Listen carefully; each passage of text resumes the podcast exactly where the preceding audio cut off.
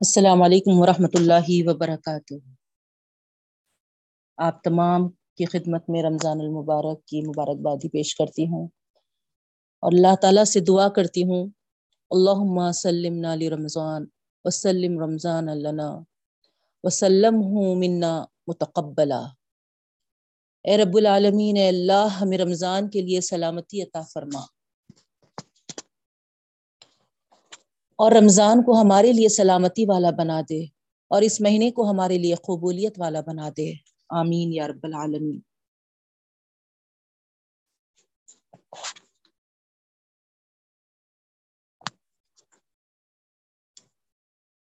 الحمد للہ اللہ کا لاکھ لاکھ شکر احسان ہے بہنوں۔ جتنا بھی ہم شکر ادا کرے کم ہے۔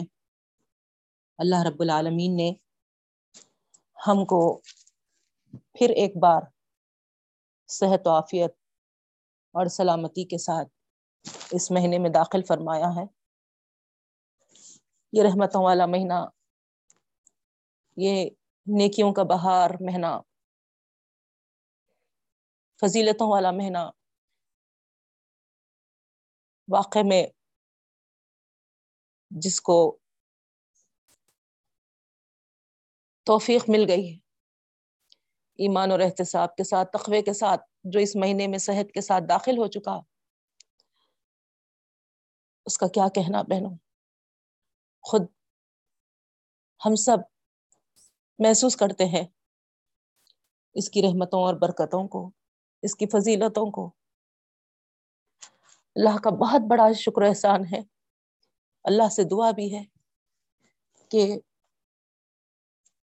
ایسے کئی رمضان اللہ تعالی ہم کو ملا دے اور جب تک ہم زندہ رہیں، یہ رمضان کی فضیلتوں، برکتوں اور رحمتوں سے ہم مالا مال ہونے والے بنائے جب تک ہم زندہ رہیں، اللہ رب العالمین اس مہینے سے ملاتے ہوئے، اس مہینے کی تمام فضیلتیں ہم کو عطا فرمائے۔ روزہ رہنا ہمارے لیے آسان فرمائے۔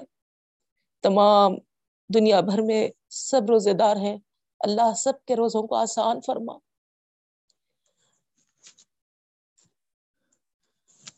صحت کے اعتبار سے جو بھی بیمار ہے اللہ ان کو بہترین صحت سے مالا مال فرما۔ اللہ کا جتنا شکر ادا کرے کم ہے بہنوں۔ پھر جیسے آپ کو معلوم ہے، یہ قرآن کا مہینہ ہے۔ اللہ تعالیٰ خود فرماتے ہیں بسم اللہ الرحمن الرحیم شاہ رمضان الذي انزل فيه القرآن. تو یہ قرآن کی نسبت سے اس مہینے کو جو فضیلت ملی ہے بہنوں، اسی نسبت کے تحت ہم اس قرآن سے جڑ جاتے ہیں۔ پورا مہینہ اس بات کی کوشش کرتے ہیں کہ ہم کم از کم اس قرآن کو مکمل کر سکیں۔ تو اسی ارادے کے تحت جس طریقے سے دو سال سے آپ دیکھ رہے ہیں کہ آن لائن ہم اس کا اہتمام کیے ہیں، تو آئیے بہنوں، ہم اللہ رب العالمین سے اس کی بارگاہ میں اس کی حمد و ثنا بیان کرتے ہوئے آگے بڑھتے ہیں۔ الحمد للہ رب العالمین وسلاۃ والسلام علی رسول النبی الکریم وصحاب اجمعین برحمتک یا ارحم الراحمین. ربی زدنی علما ورزقنی فہما. رب اشرح لی صدری ویسر لی امری واحلل عقدۃ من لسانی یفقهوا قولی. آمین یا رب العالمین.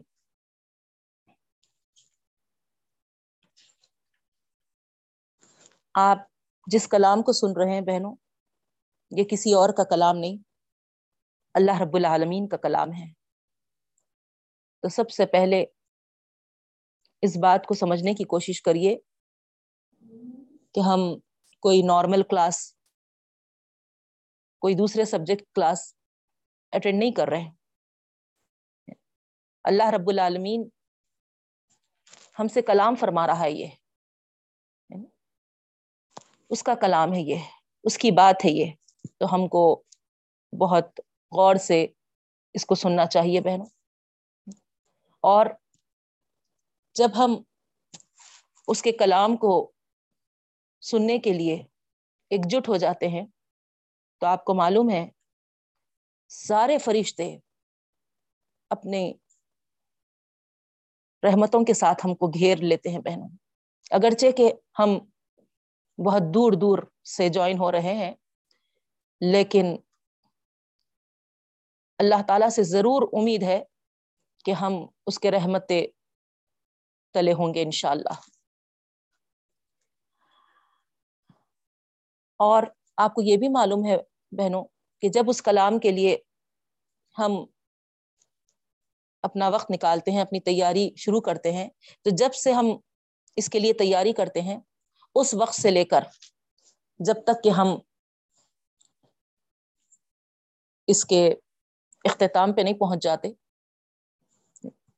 الفاظ میں تو یوں آیا ہے کہ جب سے تیاری شروع کرتے ہیں اور جب تک پھر اپنے گھر کو واپس نہیں لوٹ جاتے ہیں، اس وقت تک اللہ رب العالمین کائنات کے ہر ہر ذرے سے، مخلوقات تو مخلوقات، ہر ہر ذرے سے اللہ رب العالمین یہ حکم کرتا ہے کہ میرے اس فلاں بندی کے لیے مغفرت کی دعا طلب کرتے رہو۔ تو سبحان اللہ، غور کریے بہنوں کہ جب تک ہم اس سے جڑے ہوئے ہوں گے، جوائن ہوئے ہوں گے، اس وقت تک کائنات کا ہر ہر ذرہ، حتیٰ کہ حدیث میں یوں الفاظ ہے کہ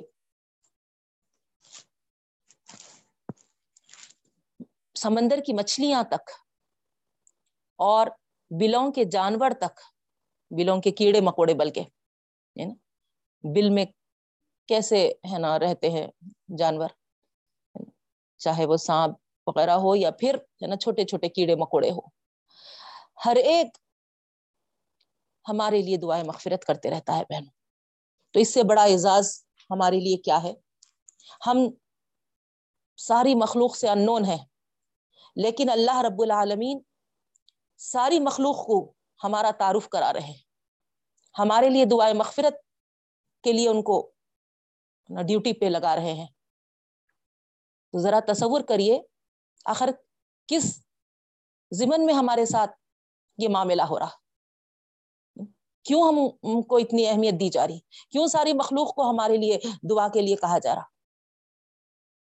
صرف اور صرف اس کے کلام کی وجہ سے بہنوں تو آپ تمام سے یہ التماس ہے کہ پوری ہم تنگوش ہو کر کچھ انشاءاللہ ہم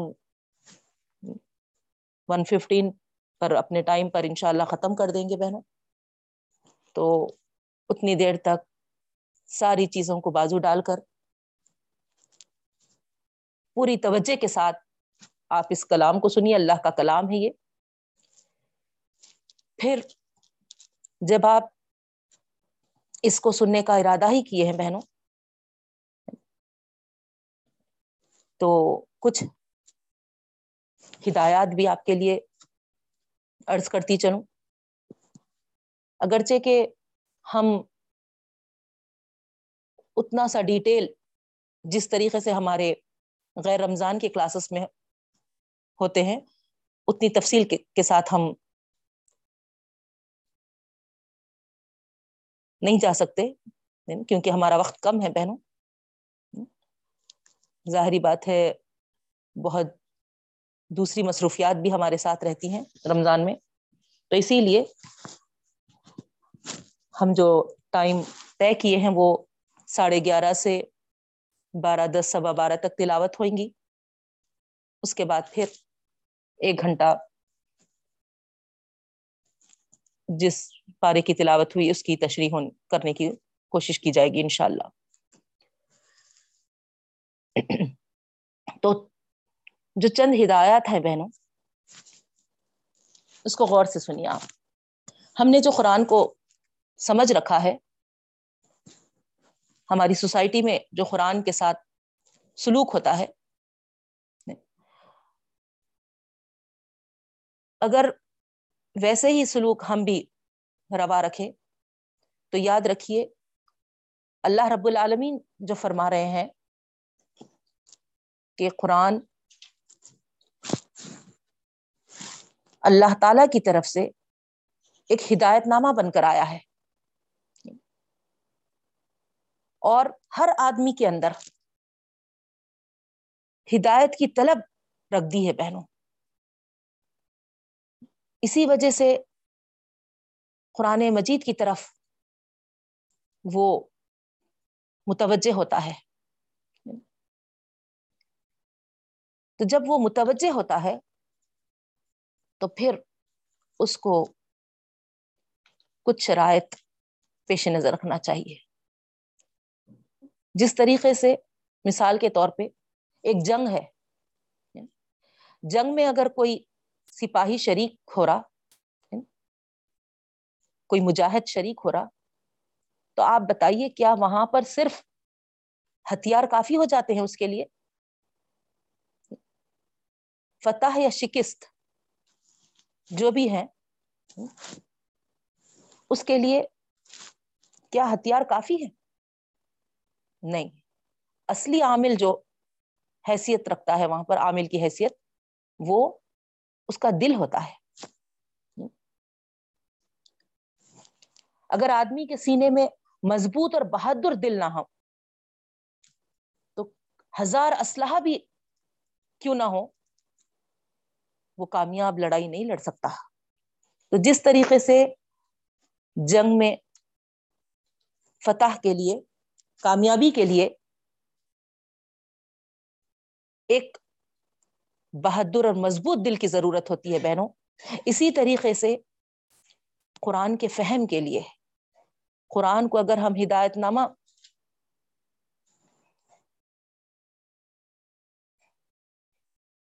سمجھتے ہیں، ہدایت بنانا چاہتے ہیں، تو پھر ہم کو بھی کچھ چیزیں اپنے سامنے پیش رکھ، رکھنا چاہیے۔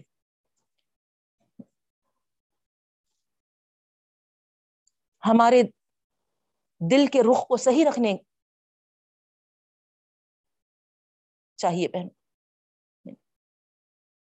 اور آدمی جو ہدایت طلب کر رہا ہے اس کلام سے، اس کے دل کا رخ صحیح نہ ہو تو کوئی چیز بھی اس کلام سے اس کو فائدہ نہیں دے سکتی۔ اگر دل کے رخ کو صحیح رکھنا ہے، تو سب سے پہلی چیز نیت کی پاکیزگی ہے بہن۔ بہت اہم چیز ہے یہ۔ قرآن مجید کو صرف طلب ہدایت کے لیے پڑھیے، کسی اور غرض کو سامنے رکھ کے نہ پڑھیے۔ اگر طلب ہدایت کے سوا ہمارے سامنے کوئی اور غرض ہوگی، تو ہم اس قرآن سے فیض نہیں اٹھا سکیں گے بہن۔ اس کے فیض سے محروم رہیں گے، بلکہ اندیشہ تو اس بات کا بھی ہوگا کہ ہم قرآن سے جتنا دور اب تک رہے تھے، اس سے بھی اور کہیں زیادہ دور ہو جائیں گے۔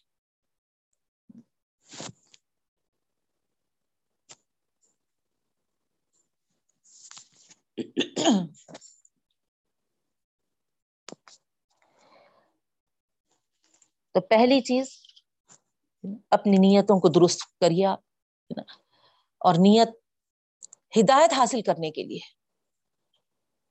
پھر سے میں آپ کو ریپیٹ کر رہی ہوں۔ نیت کی پاکیزگی سے مراد یہی میرا مطلب ہے کہ اس کو طلب ہدایت کے لیے پڑھیے۔ ہدایت حاصل کرنے کے لیے پڑھی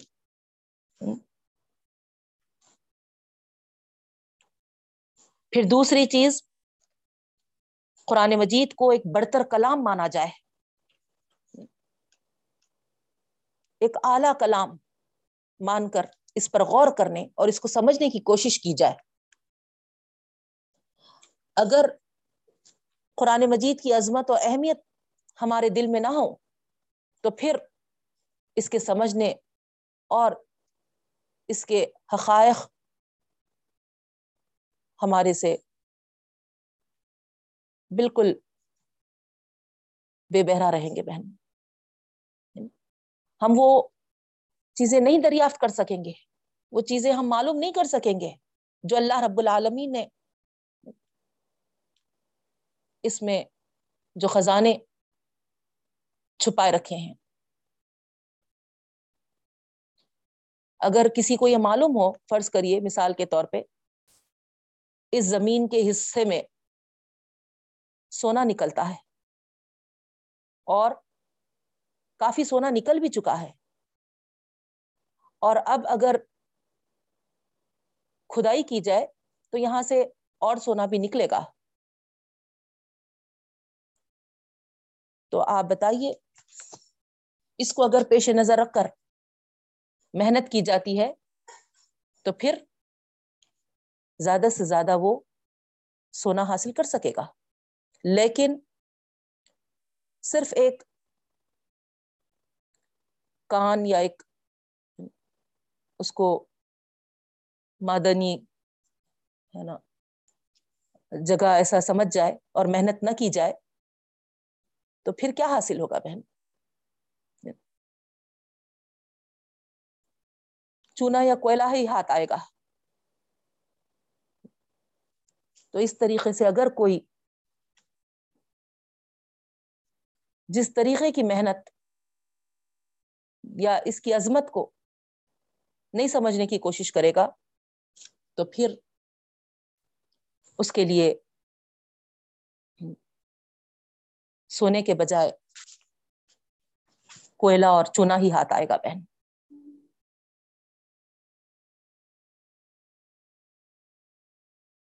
اکثر لوگ ہمارے پاس اس کلام کو، اس کتاب کو عظیم اور بابرکت کتاب سمجھتے ہیں، بڑھتر کتاب سمجھتے ہیں۔ لیکن غور کیجیے اگر آپ تو اس کے ساتھ جو سلوک روا رکھتے ہیں، آپ کے سامنے ہے بہنوں۔ پھر یہاں پر جب آپ مانتے ہیں کہ یہ ایک عظیم کتاب ہے، آسمانی کتاب ہے، خدائی کتاب ہے، لوہے محفوظ سے اتری ہوئی کتاب ہے،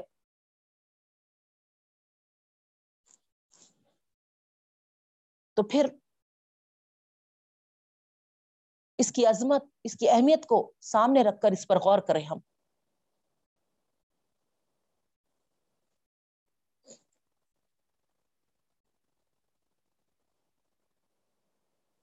قرآن مجید کے متعلق ایسی ایسی غلط فہمیاں موجود ہے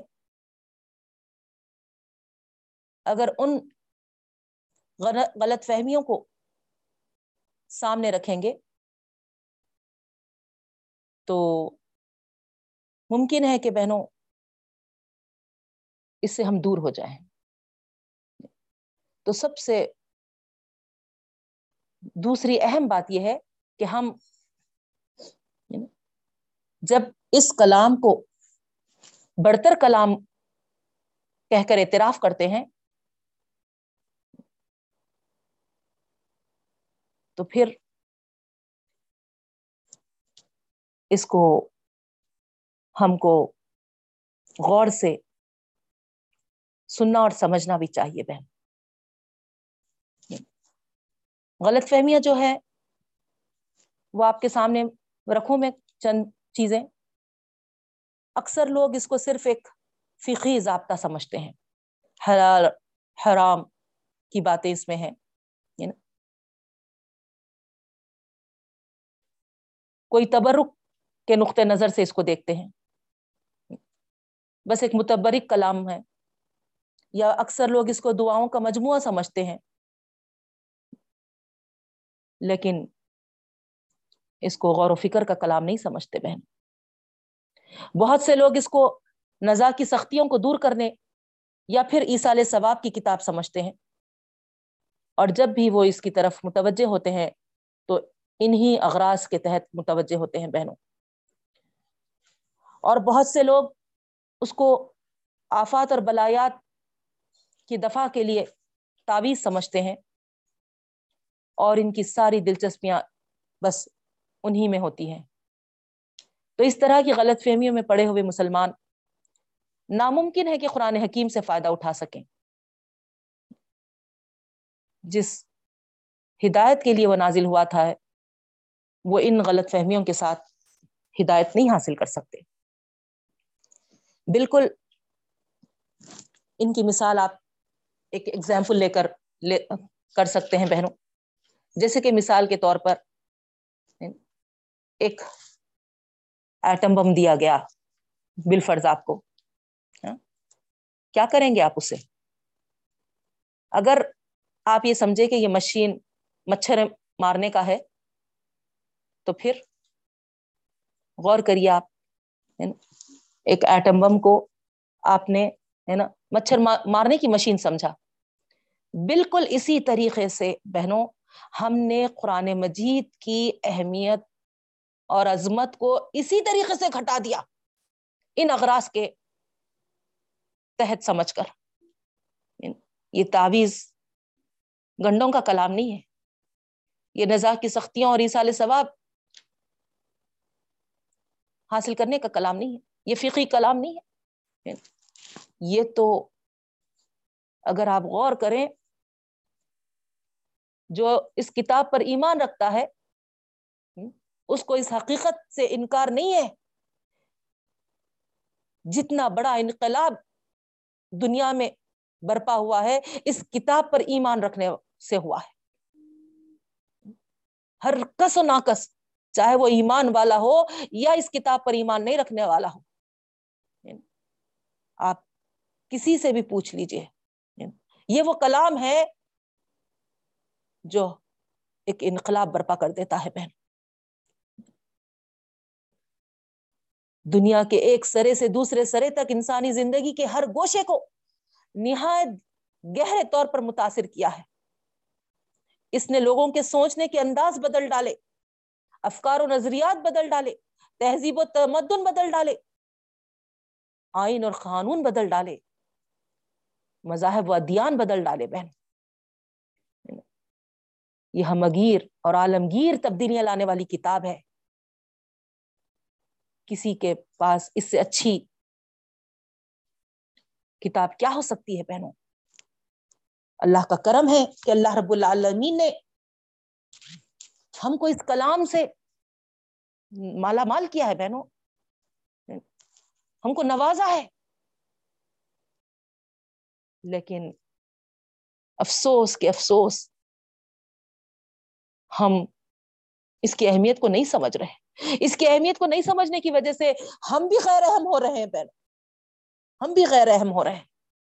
آپ غور کریے، اگر کسی شخص کے پاس یا کسی قوم کے پاس ایسی زبردست کتاب ہے جو دنیا کے ایک سرے سے دوسرے سرے تک انسانی زندگی کے ہر گوشے کو نہایت گہرے طور پر متاثر کر سکتی ہے، ایک انقلاب برپا کر سکتی ہے تو غور کریے آپ وہ شخص یا وہ قوم جس کے پاس یہ کلام ہو، جس کے نزدیک یہ کلام ہو، وہ کیسا غیر اہم ہو سکتی ہے؟ یہاں پر اس کو صرف ثواب کے حد تک مت سمجھیے بہنوں اس کلام کو۔ پھر تیسری چیز جو ہے، قرآن کے تقاضوں کے مطابق اپنے آپ کو بدلنے کا عزم کریے۔ جب آپ قرآن پڑھتے ہیں تو گہری نگاہ سے پڑھیے۔ ہر قدم پر یہ محسوس کرتے جائیے کہ قرآن کے تقاضے اور مطالبے اس کی اپنی خواہشوں اور چاہتوں سے ہمارے اپنی خواہشوں اور چاہتوں سے بالکل مختلف ہے ہمارے تصورات، ہمارے نظریات قرآن سے بالکل الگ ہیں ہمارے معاملات، ہمارے تعلقات قرآن کے مقررہ حدود سے ہٹے ہوئے ہیں۔ تو پھر ہم کیا کرنا چاہیے بہنوں؟ ہم اپنے باطن کو بھی، اپنے ظاہر کو بھی قرآن سے بالکل دور رکھ دیا ہے۔ تو پھر ایک عزم اپنے اندر پیدا کریے۔ جب ہی ہم اس سے ہدایت حاصل کر سکتے ہیں بہنوں۔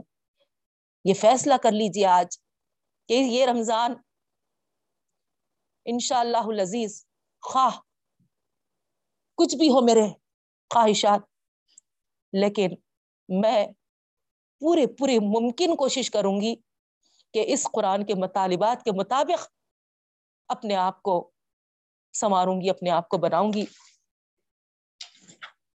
انشاء اللہ عزیز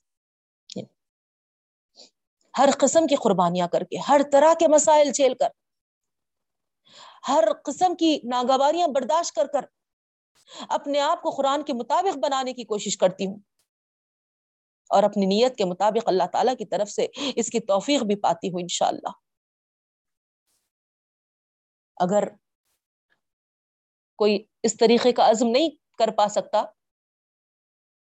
تو پھر سمجھ جائیے کہ وہ یعنی بہت بڑا فاصلہ اپنے اور قرآن کے درمیان پائے گا بہن۔ اپنے عقائد کو، اپنے تصورات کو قرآن کے مطابق بنانے کی کوشش کریے۔ جس طریقے سے صحابہ کو، ان کو ایک ایسا محسوس ہونے لگا تھا کہ وہ ایک نیا جنم لیے ہیں کیا؟ اسی طرح ہم کو بھی ذہنی اور فکری فکری اعتبار سے بہنوں نیا جنم لینا پڑے گا۔ اگر ہم اپنے اعمال اور اخلاق کو قرآن کے سانچے میں ڈھالنے کی کوشش کریں گے، تو پھر ظاہری بات ہے، ہم کو یہ محسوس ہونے لگے گا کہ ہم ایک بالکل اجنبی بن کر رہ جا رہے ہیں۔ لیکن یاد رکھیے بہنوں، ہم جو راستہ چنے ہیں۔ یہ بالکل صحیح ہے۔ اس پر ہمارے لیے چلنا نہایت مشکل ہوگا، لیکن ہم اسی راستے پر چلیں گے اور چلتے رہیں گے۔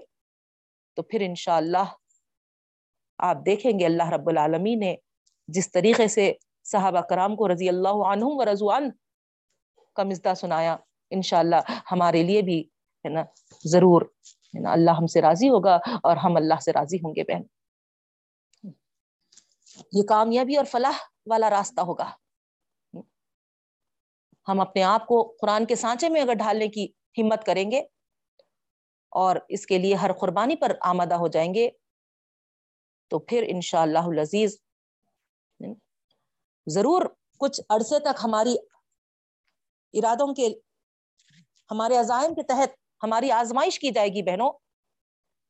لیکن جب اس آزمائش میں ہم اپنے آپ کو مضبوط ثابت کرنے کی کوشش کریں گے، تو انشاءاللہ ضرور کامرانیاں ہمارے لیے راستے کھولیں گی۔ اور پھر ہم، ہے نا، دیکھیں گے کہ اللہ رب العالمین کی طرف سے اگر ہمارے لیے کہیں سے ایک دروازہ بند ہوتا ہے، تو اللہ تعالی ہمارے لیے دوسرا دروازہ کھول دیتا ہے۔ اگر ہم ایک ماحول سے پھینکے جاتے ہیں تو اللہ رب العالمین دوسرے ماحول میں ہم کو ویلکم کرنے کے لیے آگے بڑھاتا ہے بہن۔ اگر ہم کو ایک زمین پناہ دینے سے انکار کر دیتی ہے تو اللہ تعالیٰ کی جانب سے دوسری زمین ہمار ہم کو اپنے آغوش میں لینے کے لیے منتظر رہتی ہے بہنوں۔ تو اس طریقے سے ہم دھتکارے نہیں جائیں گے۔ ہم ذلیل رسوا نہیں ہوں گے بہن لیکن ہم اس قرآن کی عظمت کو پیچھے ڈال دیے ہیں۔ ہم اس قرآن کے مطابق اپنے آپ کو بدلنے کے ارادے نہیں رکھتے، اسی وجہ سے ہم کھلونا بن رہے ہیں بہن۔ تو توجہ دیجیے اس بات پر کہ بے شک یہ راستہ نہایت مشکل ہے۔ لیکن یہی اہم ہے اور یہی کامیابی والا راستہ ہے بہن۔ پھر چوتھی چیز جو ہے، وہ تدبر ہے۔ یعنی چوتھی شرط اگر ہم قرآن سے استفادہ حاصل کرنا چاہتے ہیں، تو پھر خود قرآن ہم سے کہتا ہے، افلا يتدبرون القرآن ام على قلوب اخفالها کیا یہ لوگ قرآن پر غور نہیں کرتے؟ یا پھر ان کے دلوں پہ تالے پڑ چکے ہیں؟ تو ذرا غور کریے بہنوں جو جتنا اس قرآن پر غور کرتے چلے جائے گا، اتنا ہی اس کو قرآن کا فہم عطا ہوگا انشاءاللہ۔ خود صحابہ کرام اپنے تعلق سے بتاتے ہیں بہنوں کہ سورہ بقرہ پر وہ پورے پورے آٹھ سال خالی تلاوت کے لیے نہیں، ہے نا؟ ان کے احکامات پر۔ جاننے کے لیے وہ آٹھ سال صرف کر دیے۔ تو آپ بتائیے، آپ اور میں، ہے نا، کہاں تک اس میں پورے اتر رہے ہیں؟ تو محض تبرک کے طور پر الفاظ کی تلاوت کر لینا اور معافی کی طرف دھیان نہ کرنا، یہ طریقہ نہیں ہے بہنوں۔ یہ ہم جو طریقے دیکھتے ہیں، جو رائج ہوئے ہیں جب ہی رائج ہوئے ہیں بہنوں، جب قرآن مجید کو وہ ہدایت کے بجائے محض اور محض برکت کے حصول کے لیے یا ایک کتاب سمجھنا شروع کر دیا۔ جب زندگی کے مسائل سے قرآن عظیم کا تعلق صرف اور صرف اس قدر رہ گیا کہ وہ نزا کے ذریعے دم نزا اس کے ذریعے سے جانکاری کی سختیوں کو آسان کر کیا جائے اور مرنے کے بعد اس کے ذریعے سے میت کو ایسال ثواب کیا جائے۔ جب زندگی کے نشے و فراز میں رہنما ہونے کے بجائے اس کا صرف اور صرف استعمال یہ رہ گیا کہ جو گمراہیوں میں مبتلا ہے اس کا افتتاح ہم اس کی برکتوں سے کریں۔ تو پھر یاد رکھیے نا، یہ اس کو برکت دے کر، اس ضلالت کو ہدایت بنا دیا کرتے ہیں۔ جب لوگوں نے اس کو ایک تعویذ کے طور پر استعمال کرنا شروع کر دیا اور اپنی دنیاوی مقاصد کی تکمیل کے لیے ایسے راستے نکالے بہنوں تو پھر وہ ان کے لیے اسی مقصد کے لیے رہ گیا بہنوں۔ تو یاد رکھیے، بے شک یہ اللہ تعالیٰ کی طرف سے ایک معجزہ ہے ایک کلام ہے۔ اس کو جس غرض کے لیے آپ، جس نیت کے ساتھ آپ اس کو پڑھیں گے، وہ مقصد تو آپ کو تکمیل ہوتا ہوا نظر آئے گا بہنوں۔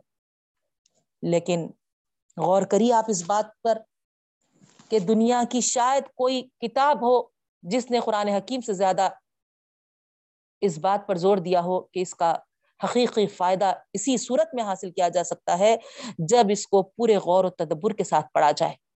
لیکن عجیب ماجرا ہے بہنوں، یہی ایک کتاب ہے، ہمیشہ ہم آنکھ بند کر کے اس کو پڑھ پڑھتے ہیں۔ معمولی سے معمولی کتاب بھی اگر ہم پڑھنے کے لیے کھولتے ہیں تو سب سے پہلے اپنے دماغ کو حاضر کرتے ہیں۔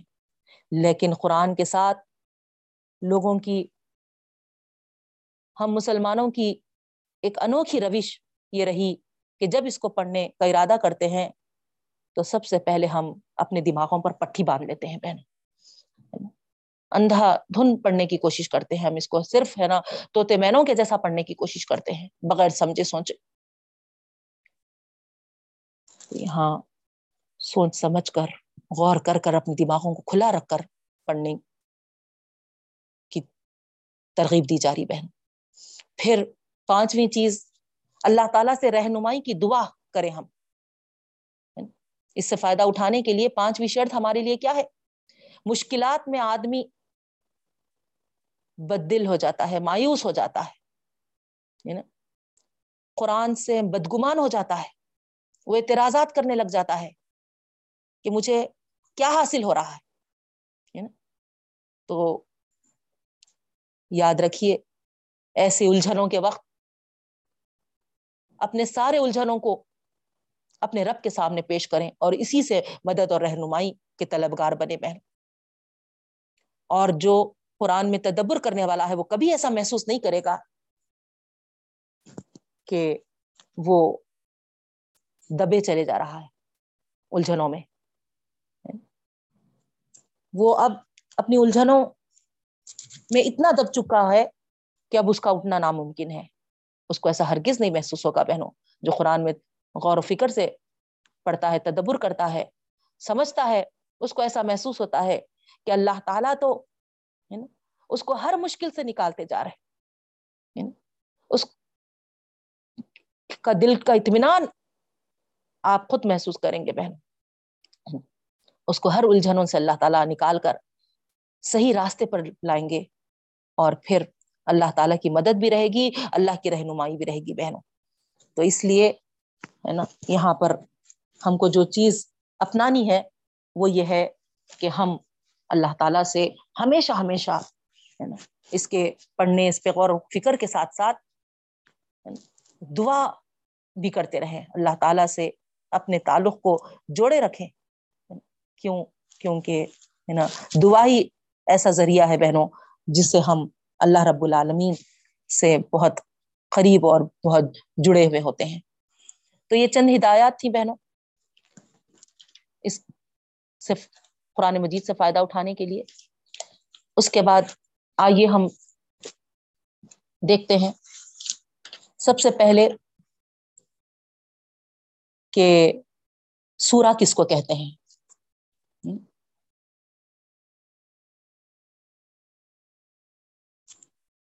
سورا اگر آپ اس کے لفظی معنی لیں تو یہ بلندی کے معنوں میں آتے ہیں۔ بلند منزل کے ہیں۔ جس طریقے سے دنیا کی دوسری کتابوں کو آپ دیکھیں گے کہ مختلف لیسنس باب اس طریقے سے اس میں تقسیم ہوتی ہے اور قرآن کے ہر باب کو سورت کہتے ہیں بہنوں۔ ہر لیسن ہے نا ہر باب کو سورت کہتے ہیں۔ تو گویا ہر صورت ایک بلند منزل کا نام ہے۔ اور ہر صورت دوسری صورت سے ایک بلند منزل کی طرف سے دوسری بلند منزل کی طرف ہم کو لے جاتی ہے بہنوں۔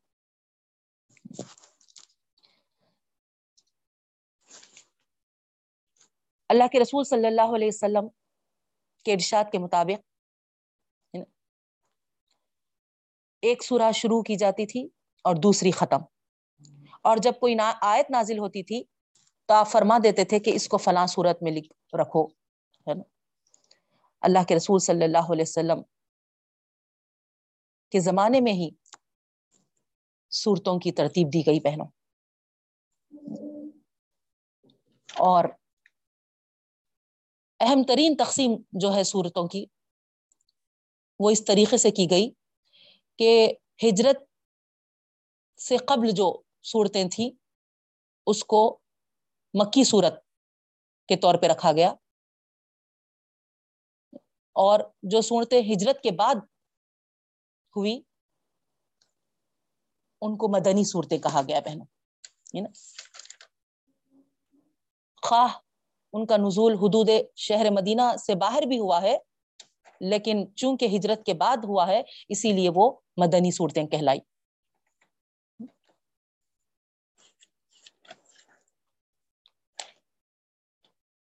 کل صورتیں کتنے ہیں؟ اس کا علم تو آپ کو ہے۔ ایک سو چودہ صورتیں بتایا جاتا بہنوں۔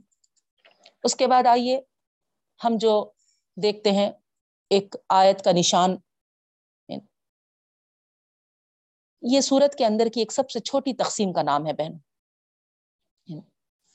ہر فقرے میں جس میں کوئی حکم ہو، ایک آیت ہوتی ہے۔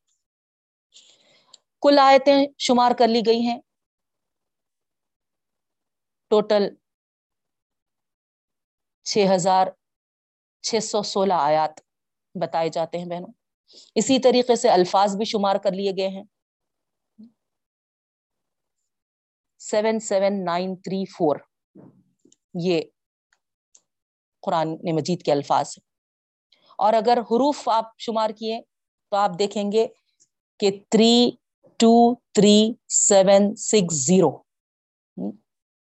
تو بہرحال hmm، یہ قرآن مجید پر کتنا محنت کی گئی، ہے نا، جو شیدائی ہوتے ہیں، کلام الہی کے جو عاشق ہوتے ہیں کلام الہی کے، ہے نا، آپ غور کر سکتے ہیں۔ اب آئیے بہنوں، اعوذ باللہ من الشیطان الرجیم سے کلام کا آغاز کیا گیا ہے۔ آپ کو معلوم ہے، اللہ تعالیٰ کا حکم ہے یہ۔ فیضا قرآت القرآن فستعذ باللہ من الشیطان الرجیم جب تم قرآن پڑھو، تو پھر اللہ تعالیٰ سے پناہ طلب کر لیا کرو، شیطان مردود سے، اس کے شر سے۔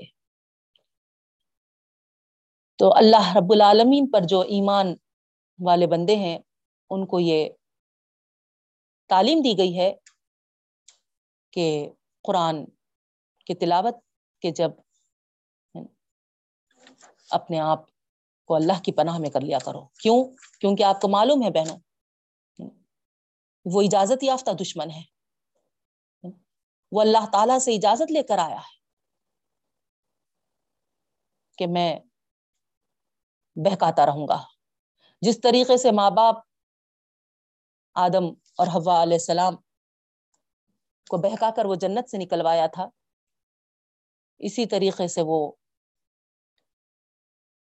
آدم کی اولاد کو آخری دم تک بہکانے کا پرمیشن لے کر آیا ہے بہن۔ تو اس لیے اللہ رب العالمی نے ہم کو حکم دیا ہے کہ اس کے شر سے اللہ کی پناہ میں آ جائے۔ اس کے بعد بہنوں بسم اللہ الرحمن الرحیم۔ اللہ کے نام سے شروع کرتے ہیں جو مہر، نہایت مہربان اور رحم کرنے والا ہے۔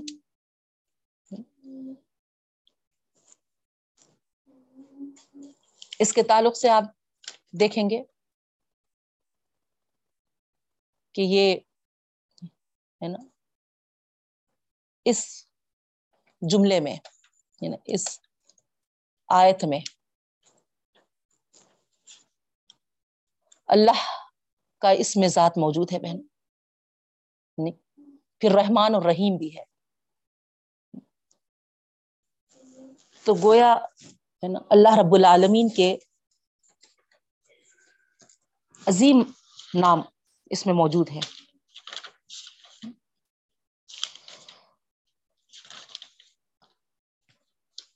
یہ آیت اگر آپ دیکھیں۔ تو آپ کو ایک سو تیرہ بار اور سورہ نمل کے اندر بطور آیت قرآنی بھی آیا ہے بہنوں۔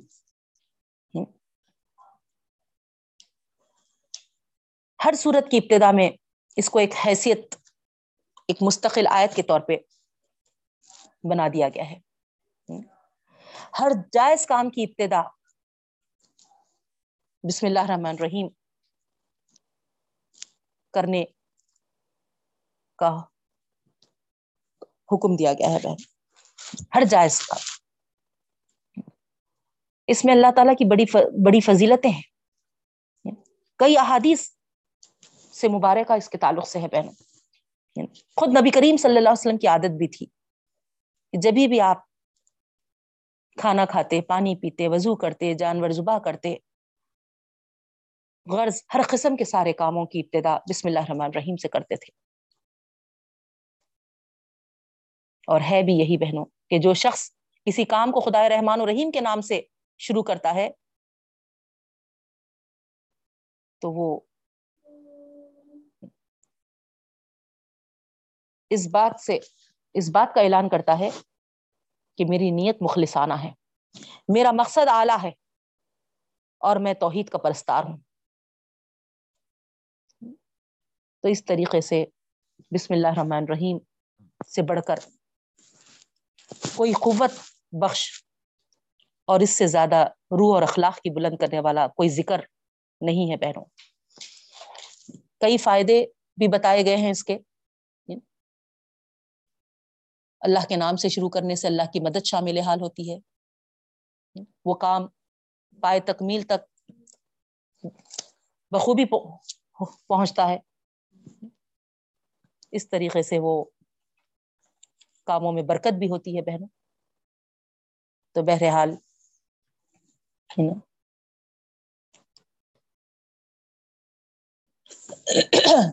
کوئی کام کرنے سے پہلے جب یہ دعا پورے ارادے کے ساتھ، شعور کے ساتھ جب ہم زبان سے نکالتے ہیں کہ اللہ تیرے نام سے جو رحمان اور رحیم ہے، میں اس کام کو شروع کرتی ہوں تو پھر خدا کی نافرمانی اور اس سے بغاوت بھی نہیں ہوتی پہنو بلکہ اللہ کی پسند کے مطابق اور اس کے احکام کے تحت ہو جاتا وہ کام اور اس دعا کی برکت سے خدا کے دو عظیم صفتیں رحمان و رحیم کا سہارا بھی حاصل ہو جاتا ہے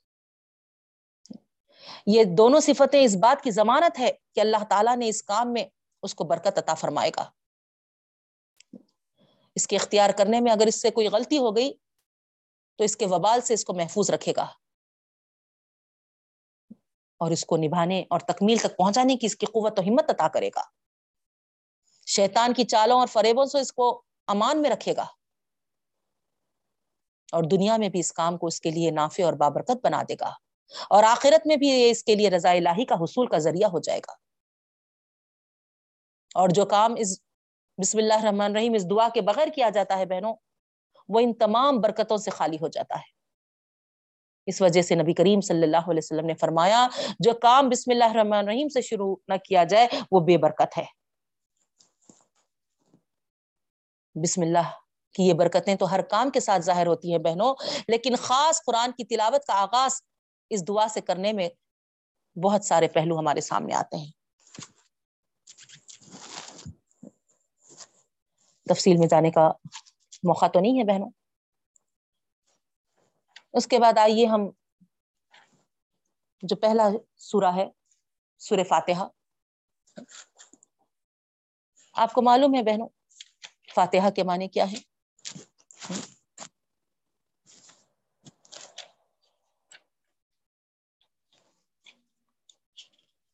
کھولنے کیا ہے فتح سے ہے تو اس طریقے سے ہم قرآن نے مجید کو کھول رہے ہیں قرآن مجید کی یہ ابتدائی صورت ہے، الفاتحہ۔ اسی لیے اس کا نام الفاتحہ دیا گیا، بہن۔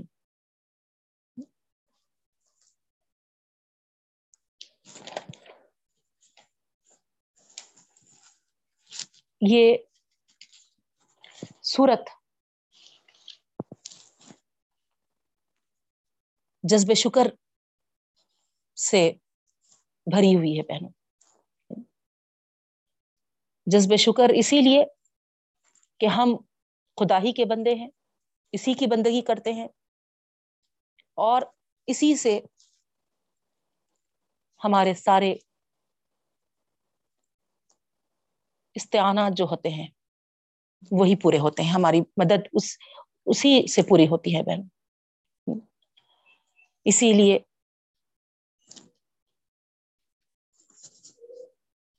یہ جذبہ ہمارے اندر پیدا ہوتا ہے کہ ہم اپنے رب العالمین کا شکر ادا کریں۔ آپ غور کریں تو اس سورے کا اسلوب جو ہے وہ دعائیہ ہے، لیکن انداز کلام مخاطب کو سکھانے کا نہیں ہے۔ کہ اس طریقے سے دعا کی جائے، اس طریقے سے مانگا جائے۔ بلکہ اصل دعا ہماری زبان پر تاری کر دی گئی ہے۔ اس سورے کے مختلف نام آئے ہیں بہنوں۔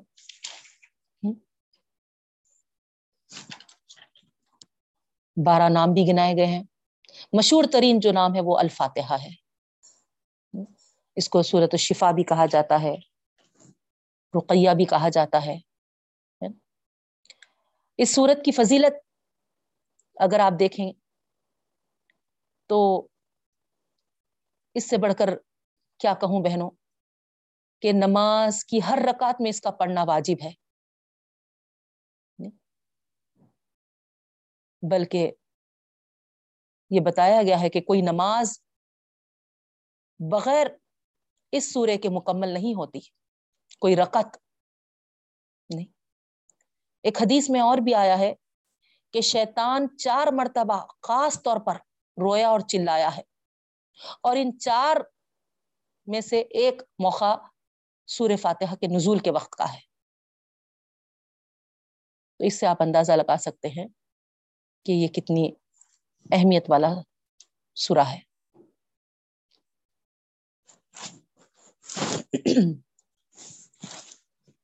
یہ دعا کے انداز میں ہے بہن۔ اگر اس کو آپ اگر دیکھیں، اس سورے پر نظر دوڑائیں، تو یہاں پر آپ محسوس کریں گے بہنوں کہ اس دعا کی سب سے بڑی خوبی جو ہے، وہ ہے کہ اس میں جس چیز کے لیے دعا کی گئی ہے، اس سے اعلی اور اس سے بڑھ کر کوئی چیز ہو ہی نہیں سکتی۔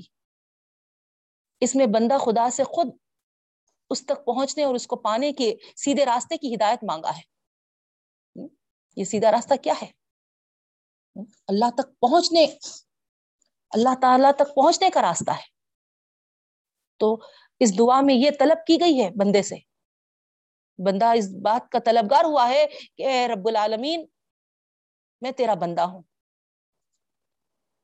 میں چاہتا ہوں دن الصراط المستقیم، ایسا راستہ جو مجھے تجھ تک پہنچائے۔ تو ہر نفس کے شبے سے پاک ہے بہنوں، یہ دعا۔ اور یہ دعا جو ہم مانگتے ہیں۔ اللہ تعالیٰ نے ہمارا جو مقصد بنایا ہے، جس مقصد کے تحت اللہ نے انسان کو پیدا کیا ہے، این اس، اسی مقصد کے لیے ہم اس میں دعا کرتے ہیں، بہن۔ تیسری چیز، ایسے معاملے میں خدا سے ہم رہنمائی کی دعا مانگتے ہیں، جس میں انسان اپنی عقل۔ بالکل وہ آجز ہے۔ اگر خدا کی رہنمائی حاصل نہ ہو، اس کی توفیق نہ ہو، تو پھر وہ نہ اس راستے کو پا سکتا ہے، نہ اس پر قائم رہ سکتا ہے، بہن۔ تو ان سب کو پیش نظر رکھ کر بندہ جب اپنے رب سے مانگتا ہے، تو پھر اللہ رب العالمین ضرور اس کو اس کی مانگ عطا کر دیتے ہیں بہن۔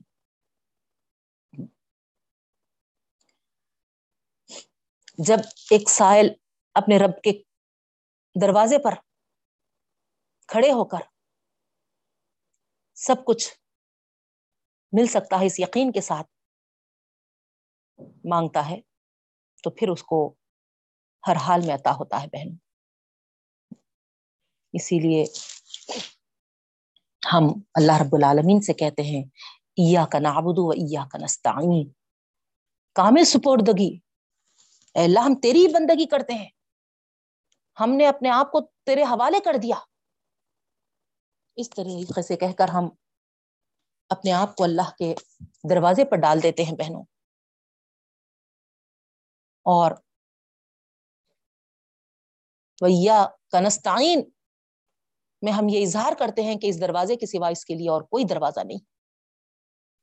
بس ایک ہی ہے جس کی وہ بندگی کرتا ہے اور ایک ہی ہے جس سے وہ مدد کی درخواست کرتا ہے۔ جب اس طرح ساری دنیا سے کٹ کر بندہ اپنے آپ کو اپنے رب کے آگے ڈال دے دے، تو پھر اس کی دعا حرف بحرف قبول ہوتی ہے بہن۔ پھر دعا کے ختم پر آپ غور کیے ایک بہترین سفارش سامنے آ رہی۔ سرات مستقیم کی ہدایت کی دعا جو کی گئی تھی، یہاں پر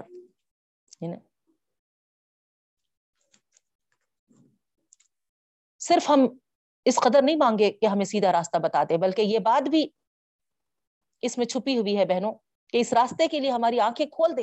اس پر چلنے کا ہمیں شوق اور بلولا عطا فرما۔ ہمارے دلوں میں اس کی محبت جاگزی کر دے۔ اور اس پر ہمیں جینے کی توفیق دے۔ اسی پر مرنے کی سعادت نصیب کر۔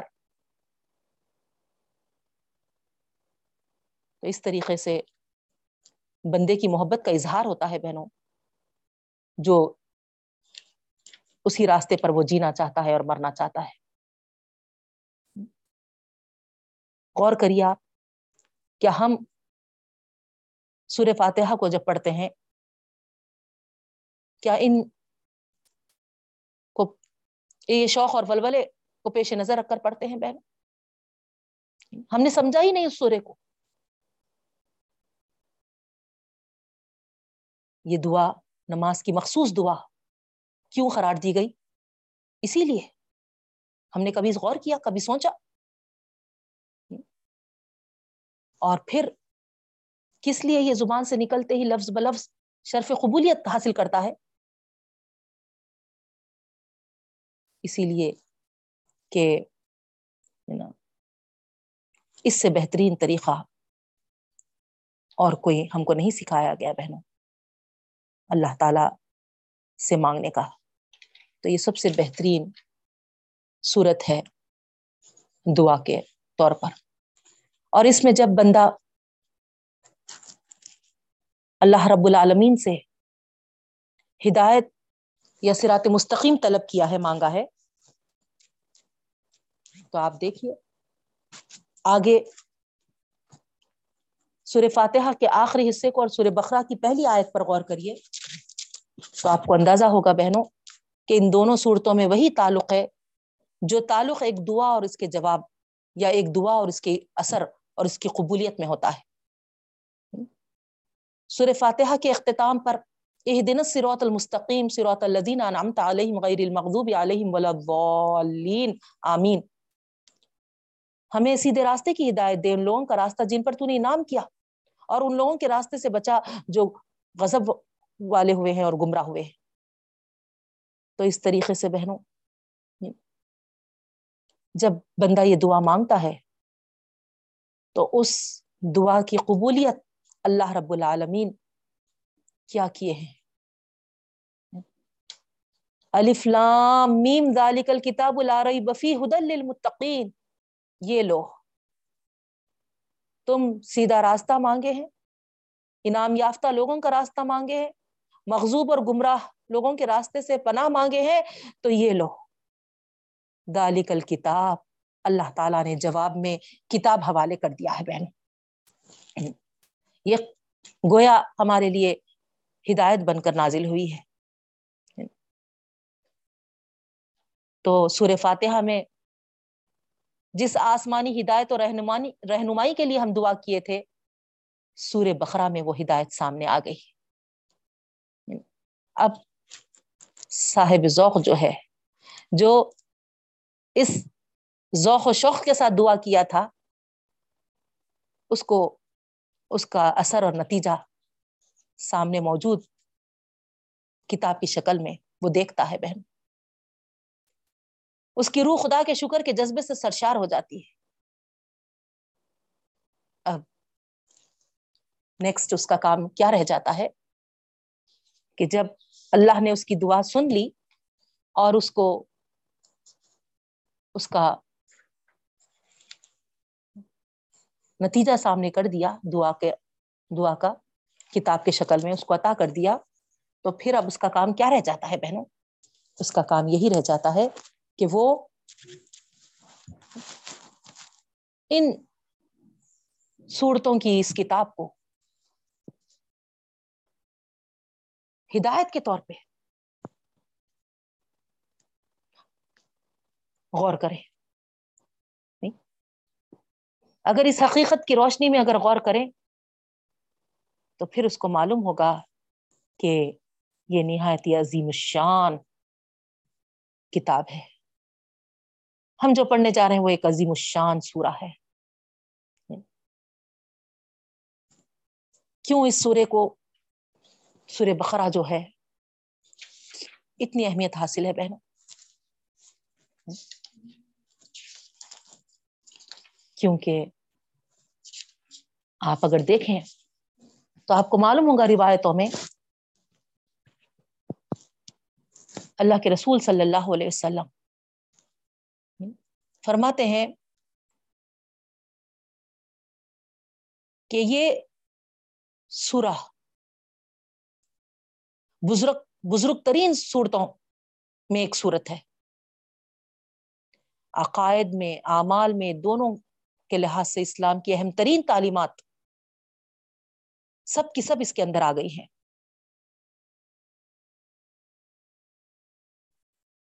بلکہ اس کے احکامات، مسائل سب اس میں موجود ہے بہن۔ اور اس حد سورہ کی فضیلت میں یہ بات بھی آئی ہے، سورہ بخرا کی فضیلت میں کہ شیطان اس سورے کے ساتھ جمع نہیں ہو سکتا۔ مطلب شیطان اور سورہ بخرا ایک جگہ جمع نہیں ہو سکتے۔ جہاں سورہ بخرا پڑھی جائے، وہاں پر شیطان آ ہی نہیں سکتا بہن۔ تو ظاہری بات ہے، جب شیطان آ ہی نہیں سکتا، تو پھر یہ جو کتاب، یہ سورہ ہم کو جو دیا گیا ہے، وہ ہمارے لیے نور و ہدایت بن سکتا ہے بہن۔ کیونکہ شیطان ہمارے لیے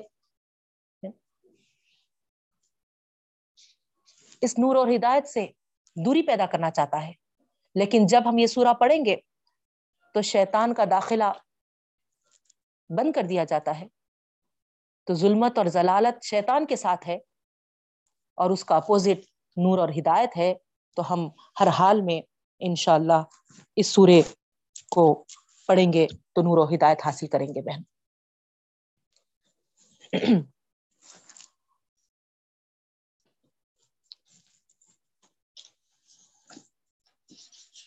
سورے کی ابتدا میں یہ بات بتائی گئی ہے کہ اس سے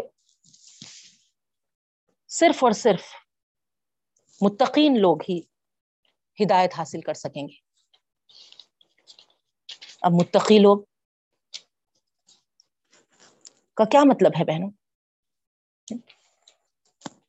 تو یہاں پر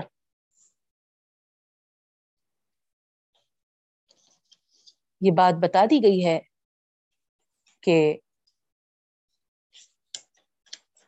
اگر اس کتاب سے ہدایت حاصل کرنا چاہ رہے ہیں، تو پھر تخوا تمہارے اندر ہونے چاہیے۔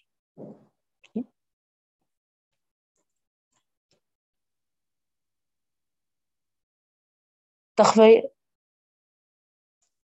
کی بات یہاں پر جو ہم کو بتائی گئی ہے بہنوں، آپ دیکھیں گے خود۔ ایک کے بعد ایک آیتیں واضح کرتی جا رہی ہیں آگے کہ تخوا اسی کے اندر ہو سکتا ہے جو اپنے اندر سب سے پہلی صفت الذين يؤمنون بالغيب ويقيمون الصلاة ومما رزقناهم ينفقون.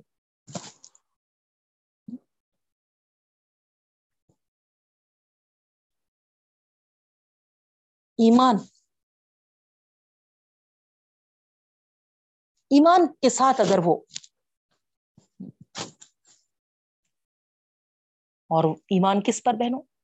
غیب کا لفظ لایا ہے، گیا ہے۔ غیب پر ایمان. تو اس سے کیا معلوم ہوتا ہے؟ یہ معلوم ہوتا ہے کہ نا تخوے کا پہلا سمرا جو ہے وہ ایمان بالغیب ہے۔ تبھی ہمارے اندر تخوہ حاصل ہو سکتا ہے بہن۔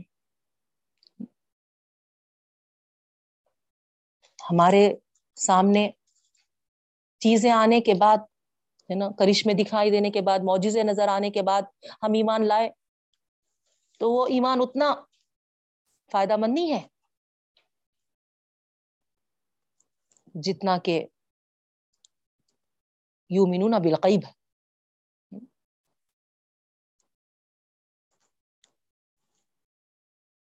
عقل اور فطرت کی شہادت پر ہم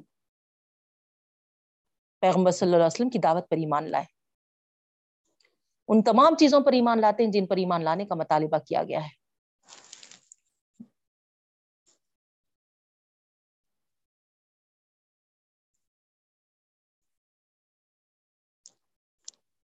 اسی طریقے سے یقیمون الصلاح کہا گیا ہے بہنوں۔ نمازوں کو قائم کرنا۔ سیکنڈ یعنی تخوے کو حاصل کرنے کے لیے۔ نماز پڑھتے ہیں، نہیں کہا گیا، نماز کو قائم کرتے ہیں۔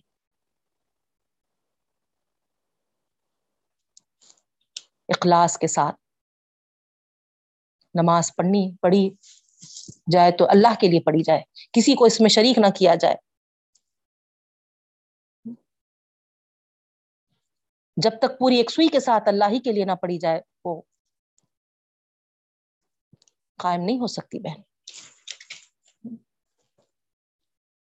تو پہلی بات اس میں رخ قبلہ کی طرف ہونا چاہیے، کیونکہ وہی توحید اور اخلاص کا مرکز ہے۔ دوسری چیز کی طرف جو اشارہ کیا گیا ہے، وہ نماز کے اصل مقصد پر دل کو پوری طرح جمانا ہے۔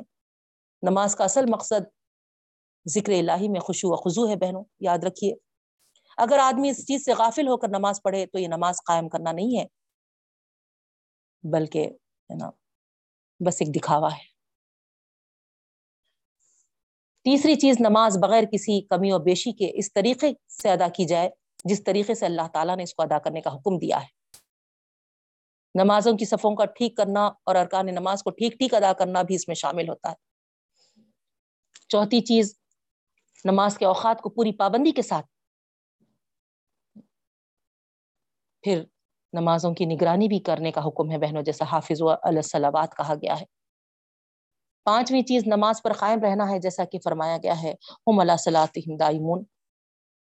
اپنی نمازوں پر برابر ہم قائم رہتے رہے چھٹی چیز ہے نا، جماعت کا قیام ہے۔ یہ خصوصاً مردوں کے لیے حکم ہے بہنوں۔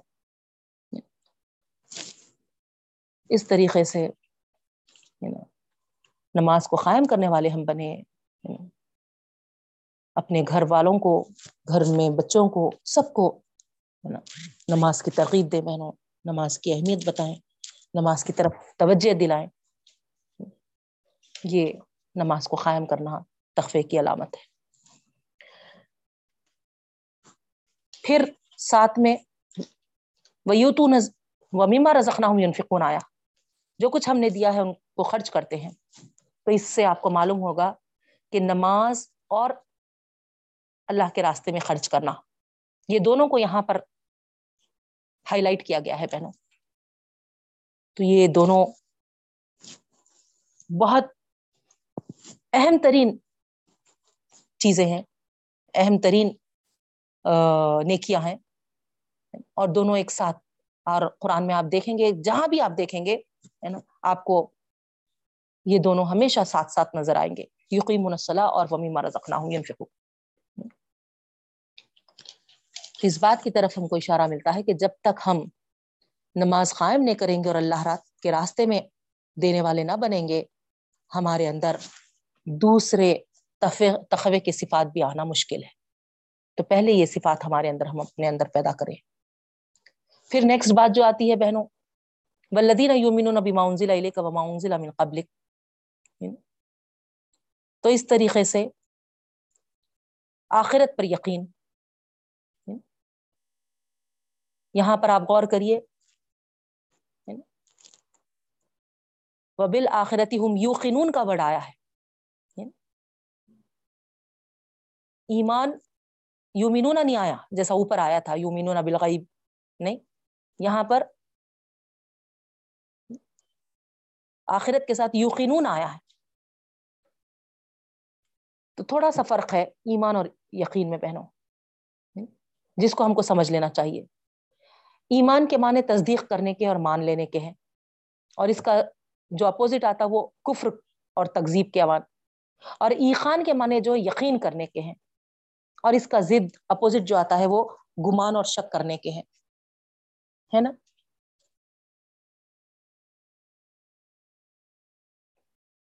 جس طرح کسی چیز پر یقین رکھنے کے لیے یہ ضروری نہیں ہے کہ آدمی اس پر ایمان بھی رکھتا ہو۔ اسی طرح کسی چیز پر ایمان رکھنے کے لیے اس پر یقین کرنا شرط نہیں ہے۔ ہو سکتا ہے کہ آدمی کا ایمان محض گمان غالب پر مبنی ہو اور وہ آہستہ آہستہ گمان کی منزل سے نکل کر یقین کی منزل تک پہنچے اور اس طرح اس کے ایمان کی تکمیل ہو جائے۔ یہاں ایقان کا ذکر ایمان اور ایمان کے چند عملی مظاہروں کے بعد ہوا ہے بہن۔ جس بات کا اشارہ نکلتا ہے کہ جو لوگ ان اوصاف سے متحمل ہوں گے، حقیقت میں وہی لوگ آخرت پر یقین رکھنے والے ہوں گے۔ تو کون سے لوگ ہوں گے؟ وہی لوگ ہوں گے جو غیر پر ایمان رکھتے ہوں، نمازیں قائم کرتے ہوں، اللہ کے راہ میں اپنا مال خرچ کرتے ہوں، اور جو کچھ اللہ تعالی نے ان پر اتارا یا پہلی کتابیں ان سے پہلے اتری ہیں، ان سب پر ان کا ایمان ہے۔ یہی وہ لوگ ہیں جو آخرت پر یقین رکھنے والے ہیں۔ اور ان کے لیے اللہ تعالیٰ فرماتے ہیں الائی کا ربیم و الائی المفلحون۔ یہی ہدایت پر ہوں گے ان کے رب کی طرف سے اور یہی کام، کامیاب ہوں گے۔ تو وقت ہو چکا ہے بہنوں، اللہ تعالیٰ سے دعا کرتی ہوں کہ اللہ رب العالمین ہمارے اندر تخوے کو پیدا فرما، جو رمضان المبارک کا اہم مقصد ہے تخوا ہمارے اندر اس کو کوٹ کوٹ کر بھر دے رب العالمین، اور ہمارے روزوں کو، ہماری عبادتوں کو بے انتہا قبول فرما۔ اور انشاءاللہ اللہ سورہ بخرا شروع ہو چکا ہے بہنوں، کل کی تلاوت میں بھی سورہ بخرا رہے گا، تو انشاءاللہ ہم اس بات کی کوشش کریں گے کہ اپنے آگے جو بات رہ گئی ہے اس کو مکمل کرنے کی اللہ تعالیٰ سے دعا کرتی ہوں کہ اللہ رب العالمین ہم کو اس کلام سے جڑا رکھے پورے رمضان میں اور جو اس کلام کا مقصد ہے ہدایت، اللہ تعالیٰ ہم کو ہدایت یافتہ بنائے، اس سے ہم کو ہدایت حاصل کرنے والا بنائے اور ہدایت پر ہم کو جما دے رب العالمین اور رمضان المبارک جس مقصد کے تحت آیا ہے تخوا اللہ تعالیٰ ہمارے اندر کوٹ کوٹ کر تخوے کو بھر دے رب العالمین، آمین۔ واخر الدعوانا الحمد لله رب العالمين سبحان الله وبحمده سبحانك اللهم وبحمدك نشهد ان لا اله الا انت نستغفرك ونتوب اليك السلام عليكم ورحمه الله وبركاته